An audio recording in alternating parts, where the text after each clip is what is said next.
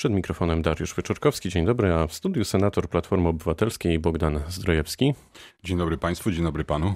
Jacek Sutryk kilka tygodni temu podsumował rok prezydentury. Rozmawialiśmy o tym, bo to było mniej więcej miesiąc temu. Spotkanie w Centrum Kongresowym, które z tej okazji pan prezydent zorganizował, miało kosztować ponad 60 tysięcy złotych. Teoretycznie było otwarte dla wrocławian, w praktyce pojawili się tam w większości urzędnicy. Czy tak to powinno wyglądać i tyle to powinno kosztować Pana zdaniem? Bo Pan nie urządzał takich, no, nazwę to, eventów za swojej prezydentury. W czasie mojej prezydentury starałem się dość regularnie, czyli każdego tygodnia, informować o tym, co robię, dlaczego i co zamierzam, więc rzeczywiście takiej potrzeby nie ma. Ale czas się zmienia, świat się zmienia. Od czasu do czasu potrzebne są także e, inne sposoby komunikowania się. E, Jacek Sutryk wybrał właśnie taki. Wydaje mi się, że sama intencja, aby informować, co już za nim i co przed nim, jest bardzo dobra. Ja bym ją pochwalił. To, że to się odbywa przy otwartej kurtynie, także. Czy te koszty są duże, nie przesadzałbym. Wydaje mi się, że jeżeli chodzi o politykę informacyjną, mieszkańcy mają prawo, a prezydent ma obowiązek informować o tym, e, jakie przedsięwzięcia są planowane, jakie koszty tych przedsięwzięć, jaki harmonogram będzie przewidywany. Natomiast to, że w samej hali znaleźli się przede wszystkim ci, którzy pracują w urzędzie, też nie widzę w tym nic złego, bo oni są tymi, którzy te zadania mają zrealizować.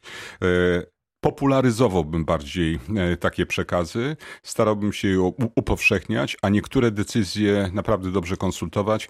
Za te spotkanie na pewno Jacka Sutryka bym nie krytykował. Prezydent Jacek Sutryk e, przez dłuższy czas nie chciał też ujawnić wypłaconych e, nagród urzędnikom w 2018 roku. Wiceprezydenci dostali ponad 50 tysięcy złotych. Czy te kwoty robią na panu wrażenie, czy, czy czy jakby nie ma tutaj też e, tematu, nie ma o czym mówić? Blokada informacji, o ile pamiętam, e, była decyzją jego poprzednika. On tylko był kontynuatorem. E, tu bym się nie, nie, dziwił jeszcze na tym etapie, dlatego że trwało, trwało postępowanie przed sądem. Decyzja sądu była jednoznaczna, te informacje powinny być ujawnione. Jacek Sutryk je ujawnił, czyli zrealizował wyrok sądu. Jeżeli chodzi o nagrody, to muszę powiedzieć, dla mnie zawsze najważniejsze jest uzasadnienie i potem wielkość, a nie odwrotnie.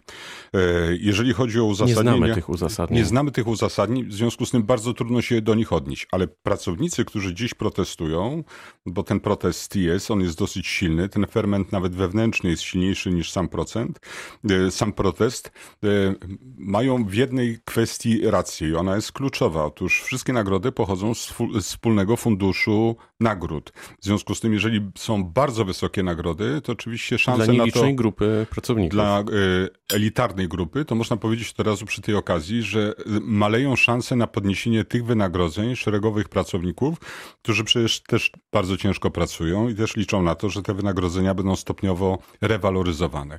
Y, ja nie wchodzę zawsze w detale takie związane z y, określonymi nagrodami. Nie będę też podawać przykładów, ale kilka nagród mnie zbulwersowało, to przyznam. Kilka nie zaskoczyło, bo wydaje mi się, że są bez wątpienia zasłużone. Widzę po prostu tam pewne sukcesy, czy pewne osiągnięcia, czy pewne wysiłki. Natomiast dziś skupiłbym się na tych zadaniach, które prezydent Sutryk powinien postawić na rok 2020 i w zależności od wykonania tych zadań, te nagrody bym e, przydzielał bądź nie. I wtedy wszyscy będą mogli zweryfikować. No, poprawiła się komunikacja zbiorowa, no to nagroda się należy. Pogorszyła się, to się ta nagroda nie należy.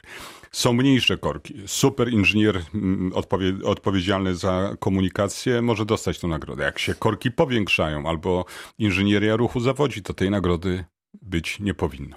Co nam pokazała konfrontacja pani Kidawy Błońskiej z panem Jeszkowiakiem? Prawdę mówiąc, niewiele. E, ja nie byłem entuzjastą tego spotkania, takiej konfrontacji. No właśnie, jest... ona była w ogóle potrzebna? Według mnie nie. E, wydaje mi się, że taka polemika może się odbywać w obrębie formacji, jeżeli szuka swojego e, kandydata. Natomiast e, spór zewnętrzny, według mojej oceny, od razu był skazany na porażkę, bo tych kandydatów powinno różnić niewiele. Oni nie powinni się pomiędzy sobą pokłócić, nie powinni, bo dzielą wtedy ten własny elektorat. Natomiast wydaje mi się też, że formuła tej polemiki nie była najlepsza, bo trzeba pamiętać, że Jesteśmy na etapie szukania poparcia we własnym ugrupowaniu, a nie wśród wyborców. W związku z tym można powiedzieć, że trzeba byłoby dokonać jakiegoś nadzwyczajnego szpagatu, aby ta polemika mogła być naprawdę interesująca. Panu jest do kogo bliżej? Bo wydaje się, że do pani Kidawy Błońskiej, zresztą potwierdził pan to ostatnio w rozmowie z naszą reporterką Malwiną Gadawą. Tak, zdecydowanie tak. Uważam, że e, Małgorzata Kidawa-Błońska ma takie cztery podstawowe atuty, o których e, warto pamiętać. Po pierwsze, że jest rzeczywiście taką osobą, która e, spory łagodzi, a nie je zaostrza. Ona nie krzyczy na Polaków, jak to czyni prezydent Duda wielokrotnie. Ona raczej słucha może być przez to mniej interesująca, ale dla mnie bardziej przekonywująca. Druga rzecz, też dla mnie ważna. Ja wiem, jaką kulturę osobistą reprezentuje pani Małgorzata Kidawa-Błońska. To jest y, bardzo wysoka kultura, wynoszona z domu. E, to jest też y, wnuczka premiera, prezydenta. W związku z tym też z domu są wynoszone pewne wartości, które są związane i z pewną e, formą patriotyzmu, takiego głębokiego, prawdziwego, a nie na pokaz. Reprezentuje wysoką kulturę też e, kontaktów.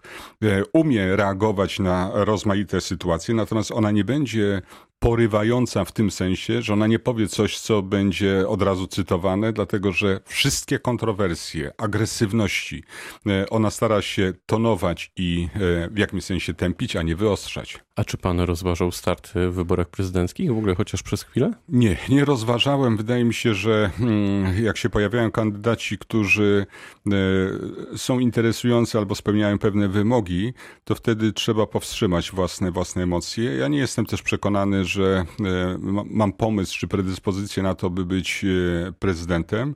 Większe mam do zarządzania, do, do takich funkcji wykonawczych, gdzie jest e, konkretne zadanie, konkretna funkcja, konkretna praca do wykonania. Dlatego też nie rozważałem. Jak czytać start pana Szymona Hołowni? Ja się ja się ucieszyłem, muszę powiedzieć. Nie podzielam tych opinii, że, że to jest coś niepoważnego. Im więcej kandydatów, e, tym większa szansa na to, aby elektorat poszedł do urn i miał swojego kandydata. Więc jeżeli się pojawiają kandydaci z lewa, z prawa, z środka, partyjni, bezpartyjni, to ja uważam, że dobrze dla demokracji, że właśnie po to walczyliśmy o tą wolną Polskę, aby każdy mógł się zmierzyć w takich e, wyborach, każdy mógł zaprezentować swój pogląd, wziąć udział w dyskusji i też pokazać swoje racje. Z mojego punktu widzenia, patrząc na kampanię, uważam, że to dobrze. A jakie tematy powinny Pana zdaniem zdominować e, przyszłoroczne wybory prezydenckie? Jakie obszary? Rozróżnię e, dwie rzeczy. E, to, co jest, leży w kompetencji prezydenta i to, co prezydent powinien sobą reprezentować, jakie wartości. Z mojego punktu widzenia dziś trzy tematy są absolutnie dominujące. To po pierwsze służba zdrowia, w służbie zdrowia widzę dwie grupy szczególnie w tej chwili źle potraktowane. To są osoby starsze, które bardzo długo czekają na roz, rozmaite zabiegi, mają utrudniony dostęp do wielu specjalistów i uważam, że sytuacja jest już katastrofalna, zwłaszcza w dziedzinie onkologii. Ale też e, matki, ojcowie małych dzieci z rozmaitymi problemami zdrowotnymi swoich e, maluchów ci najmłodsi, naj, naj, naj, pokolenie powinno być objęte szczególną opieką medyczną, a z tym bywa różnie. Drugi temat to jest ekologia. I to y, ja nie jestem ekoterrorystą, nie jestem zwolennikiem ekoterroryzmu. Natomiast uważam, że y, warto dbać o y, krajobraz, o świeże powietrze, o klimat, o te wszystkie rzeczy, które są związane także z segregacją śmieci, etc., etc. I uważam, że zbudowanie z prawdziwego zdarzenia przekazu, programu, tych elementów, które będą satysfakcjonujące dla najmłodszego pokolenia, bo ono jest najbardziej ekologiczne, jest także zadaniem prezydenta, jeżeli chodzi o inicjatywy ustawodawcze, jeżeli chodzi o prezentowanie pewnego, e, pewnej postawy. I trzecia rzecz to jest oświata. E, mamy do czynienia z deformą oświaty. Ja bardzo współczuję i nauczycielom, e, i rodzicom, i dzieciom także, bo uważam, że zniszczono gimnazja, które w ostatnim raporcie wypadły znakomicie, jeżeli chodzi o taki poziom światowy już. I w momencie, kiedy osiągnęliśmy wreszcie ten wynik, na który pracowały e, no, rzesze nauczycieli, e, to zostało wyrzucone do kosza. I ja wiem, że nie ma takiego po prostego powrotu do gimnazjów. Nie jest to możliwe, żeby zrobić z dnia na dzień.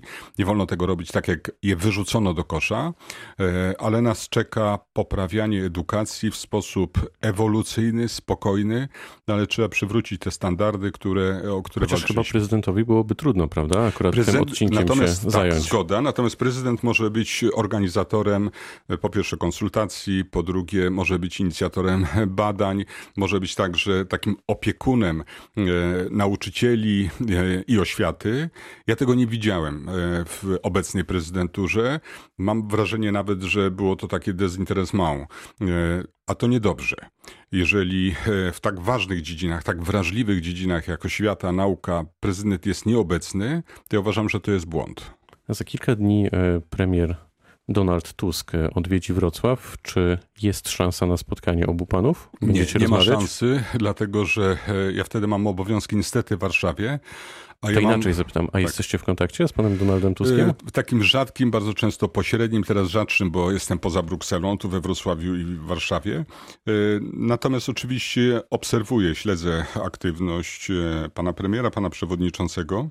Jak pan pewnie pamięta, jako jedyny ponad rok temu przewidziałem, że może zostać następcą Dola, czyli szefem IPP. To się rzeczywiście sprawdziło, choć wtedy wszyscy zastanawiali się, jaką drogą doszedłem do takiego według niektórych komentatorów absurdalnego wniosku. Okazało się, że jednak miałem rację i dziś wydaje mi się, że Donald Tusk z tej funkcji takiej niespektakularnej, takiej nieefektownej zrobi pewną perełkę. A czy on się powinien zaangażować, jeszcze angażować w losy Platformy Obywatelskiej, czy nie? No teraz musi. Teraz już nie mam wyboru. Jak został e, przewodniczącym chrześcijańskich demokratów na całą Europę, w której Platforma jest jednym z ważniejszych uczestników, to nie ma wyboru. Kiedy dojdzie do rozstrzygnięcia o władzę w Platformie Obywatelskiej? Bo mówi się teraz o czerwcu 2020 roku, czyli ten termin wyborów ze stycznia ma być przesunięty. Powinien nastąpić w połowie stycznia i ja uważam, że jeżeli do połowy stycznia te rozstrzygnięcia nie zapadną, to będziemy mieli e, dość poważne konsekwencje, e, utrudnioną kampanię prezydencką. E, no niestety zwiększy się zagrożenie porażki. My musimy uporządkować kwestię Platformy Obywatelskiej. Platforma Obywatelska bez wątpienia jest w stanie pewnego kryzysu.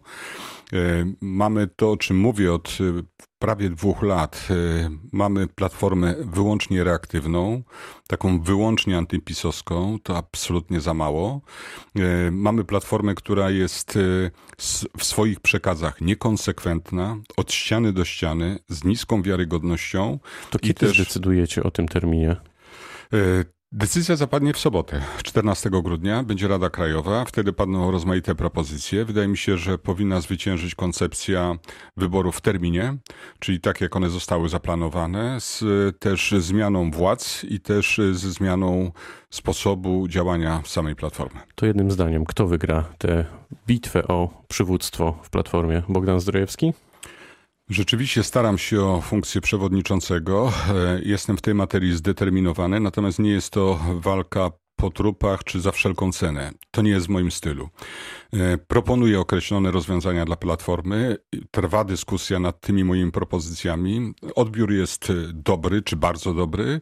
E, natomiast zobaczymy, kto się jeszcze stawi w tych szrankach. Zapowiada Joanna Mucha, zainteresowany jest Borys Budka. A Grzegorz Schetyna? E, tego nie wiemy. Wydaje mi się, że ta decyzja będzie znana w sobotę właśnie i zobaczymy. Zobaczymy, to prawda, to już e, w sobotę. Gościem rozmowy Dnia Radia Wrocław był senator Platformy Obywatelskiej, pan Bogdan Zdrojewski. Bardzo dobrego dziękuję za spotkanie. Dnia, serdecznie pozdrawiam, dziękuję również. Również dobrego dnia, pytał Dariusz Wieczorkowski.